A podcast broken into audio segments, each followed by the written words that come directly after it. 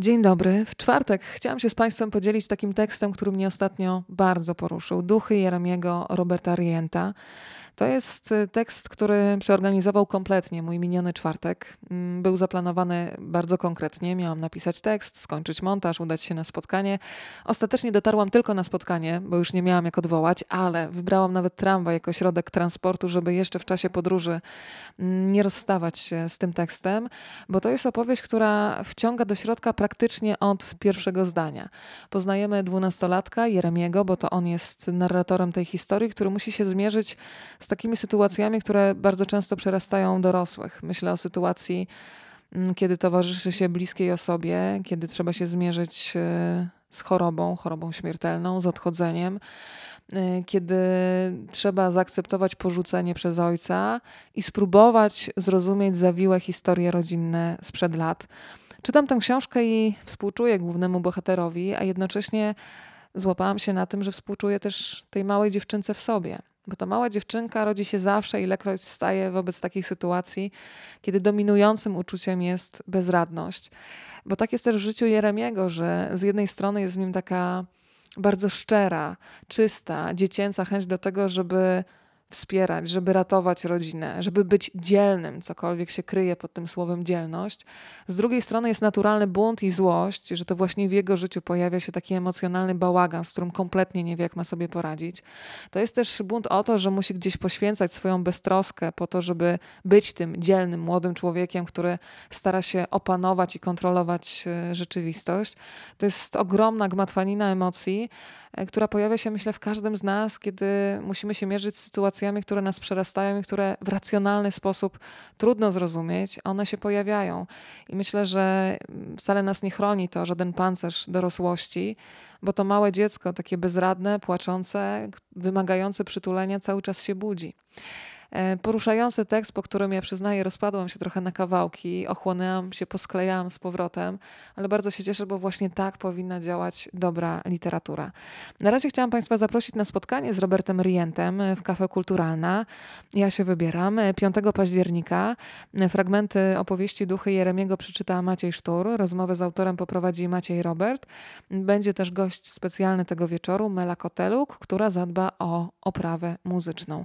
A ja już dzisiaj chciałam się z Państwem podzielić fragmentami tej opowieści, tak żeby podsycić apetyt na spotkanie z autorem i przede wszystkim z tym tekstem. Bardzo intymnym, takim tekstem, do którego nawet podczas czytania podchodzi się z ogromną delikatnością. Robert Rient, Duchy Jeremiego. Mama znowu spała w łazience, na podłodze. Po południu miała kroplówki, a po nich zazwyczaj łapała ją niestrawność. Lekka albo gorsza. A jak wracała ze szpitala do domu, to biegała co chwila do łazienki albo zamykała się tam na długie godziny i słuchała radia. Bywało, że całą noc. I nigdy nie mogła do niej normalnie pójść, tylko biegła. Zawsze biegła i budziła mnie tym. Nawet jej raz powiedziałem, żeby ciszej biegała. No i dzisiaj rano, jak poszedłem zrobić siku, to się dowiedziałem, że spała na podłodze.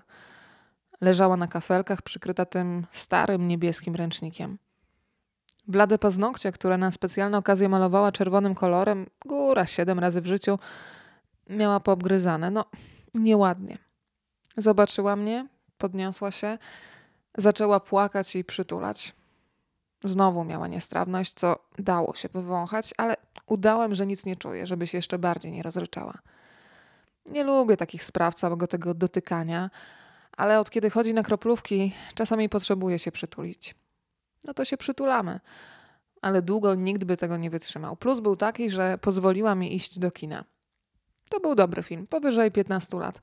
Ale u nas w kinie nigdy tego nie sprawdzają. Facet zakochał się w kobiecie, ale ona nic, tylko się złościła. On nie odpuszczał. Normalnie, jak to facet nawet się przeprowadził za nią, kiedy wyjechała do innego miasta.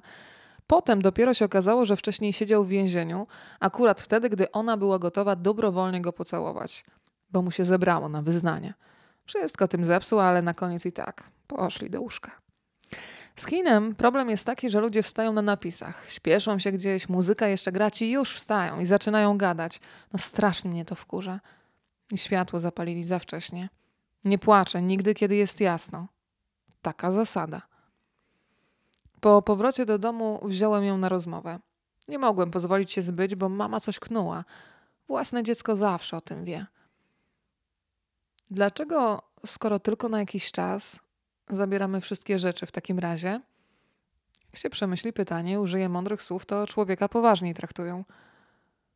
Bo jeśli tam będzie dobrze, to zostaniemy może trochę dłużej. Co ty na to?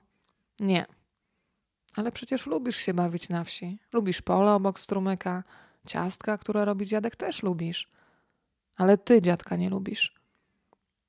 Mama na mnie spojrzała, zrobiło się nagle jakoś uroczyście. Chciała mnie wziąć na kolana, ale tylko pokręciłem głową, no bez przesady. Te czasy minęły. To mi oczami pokazała, żebym usiadł, a że już ją znam, to wiem, które spojrzenie oznacza którą rozmowę. Poza tym, ona myśli, że jak mnie przytuli i będzie miła, to wszystko łyknę. Tyle, że jak mówię, te czasy minęły. Mam swoje życie, normalnie. Gdy poszedłem do szkoły, to się zaczęło i jestem tam kimś. Żeby się teraz nie okazało, że jestem jakiś nieczuły. Wiem, co to znaczy. Mój tato był nieczuły, kiedy znalazł lepszą rodzinę od nas, ale to było tak dawno, że w ogóle nie pamiętam. Mama zawsze powtarzała, że był nieczuły, taki strasznie nieczuły i żebyś ty, Jeremi, był czuły. Siedzę i myślę o tym, żebym nie był nieczuły, ale i żebym nie dał się przekupić przytulaniem. Trochę mnie ciśnie w żołądku, jak mamie robią się takie oczy, a od kiedy ma niestrawności, to się dzieje coraz częściej. Kochanie, musisz wiedzieć, że jestem chora. Zaczęła i chciała coś jeszcze powiedzieć, ale wiedziałem, że należy jej przerwać, wkroczyć po męsku, bo gdyby dalej tak mówiła, to zaczęłaby płakać. Wiem, chodzisz na kroplówki, które czyszczą organizm i masz od nich niestrawności. Właśnie. I może niedługo będę musiała obciąć włosy. Proszę cię bardzo. Zupełnie obciąć. Ale że na pałę? Tak się nie mówi, Jerry. Na łyso. Całkiem. Dlaczego?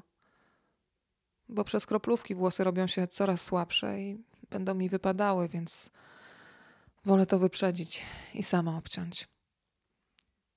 I niby dlatego musimy się wyprowadzić na wieś, gdzie nawet kina nie ma, a do mojej szkoły jest daleko strasznie, bo godzinę pociągiem w jedną stronę. Nie lubię szkoły, jestem normalny, ale lubię przerwy i po szkole zawsze idziemy do miasta. Mamie mówię, że to dodatkowe zajęcia, a tak naprawdę mam trochę czasu na swoje interesy. Tak siedzę, myślę i nagle do mnie dotarło, spojrzałem na nią uważnie, odwróciła wzrok, czyli że mam rację. To musi być rak. Nie inaczej, głupi nie jestem. Ale skoro w szpitalu jej nie powiedzieli, to też się nie wygadam. Wyzdrowiejesz, stwierdziłem, a ona zaczęła płakać. Całe to płakanie było czymś nowym w naszej znajomości. Zaczęło się razem z kroplówkami i nocnym bieganiem do łazienki. Wcześniej nic. No, może na filmach wieczornych, z natury raczej romantycznych. Pod koniec, jak już było wiadomo, że się pokochają, mama wysmarkiwała łzy, ja tylko czasami ukradkiem i raczej w rękaw. Jeszcze gdy się spotykała ze Sterą, czyli jej siostrą, i zaczynały hałasować rozmową o tylko sobie znanych sprawach. Machały rękami, uderzały nimi w kolana, nie zawsze swoje, zakrywały usta i otwierały szeroko oczy. Nachylały się do siebie coraz bardziej, prawie dotykały czołami, niemal spadały z krzeseł. Wtedy zdarzało jej się płakać, ale głównie ze śmiechu. A w codzienności to nic. Budziła się w lepszym nastroju niż zasypiała, wiązała włosy gumką i urządzała w kuchni zamieszanie. Zapach kawy, ciepłego mleka, krojenie chleba, wydawanie mi rozkazów w stylu podaj to, posmaruj tamto, radio z muzyką, które wyłączała o pełnej godzinie, żeby uniknąć wiadomości, co wykorzystywała na odpytywanie mnie z zadań domowych i życia. Potem wychodziliśmy. Ja do szkoły, ona do pracy w szpitalu. Już za progiem mieszkania mnie porzucała. Nic nie mówiła, chociaż szliśmy razem jeszcze kilkadziesiąt metrów. Wyciągała z torby goździki, które zawsze nosiła w opakowaniu po tiktakach i brała jednego do buzi. Raz dałem się namówić, ale piekło w usta i strasznie śmierdziało, więc zostałem, jak normalni ludzie, przy gumach do rzucia. Czasami po dobrym poranku podglądałem jej twarz. Marszczyła czoło, patrzyła na drogę, ale jakby bardziej do środka patrzyła. Coś knuła. Lubiłem ją taką.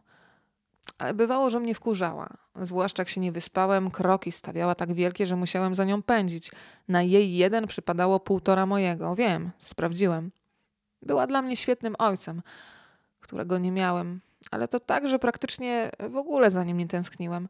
Poza tym był to człowiek nieczuły. A kilka tygodni temu, kiedy poszła na zwolnienie, to zupełnie rozmiękła. Musieli ją tymi kroplówkami strasznie wypłukać.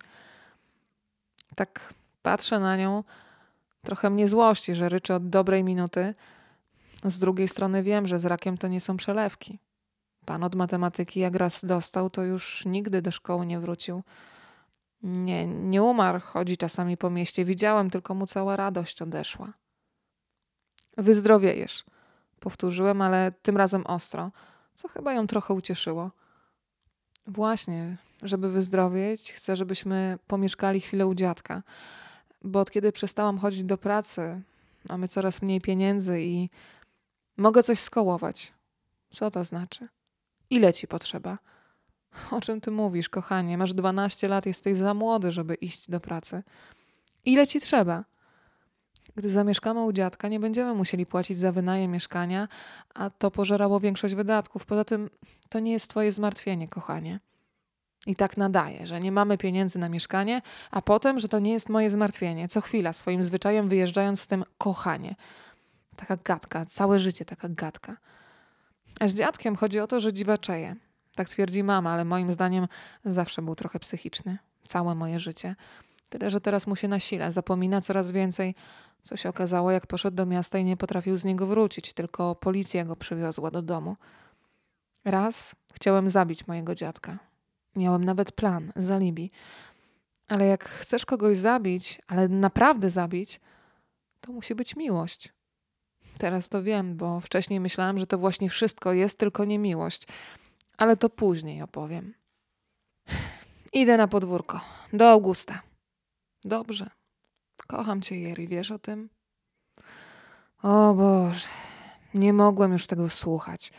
Musiałem sobie wszystko poukładać.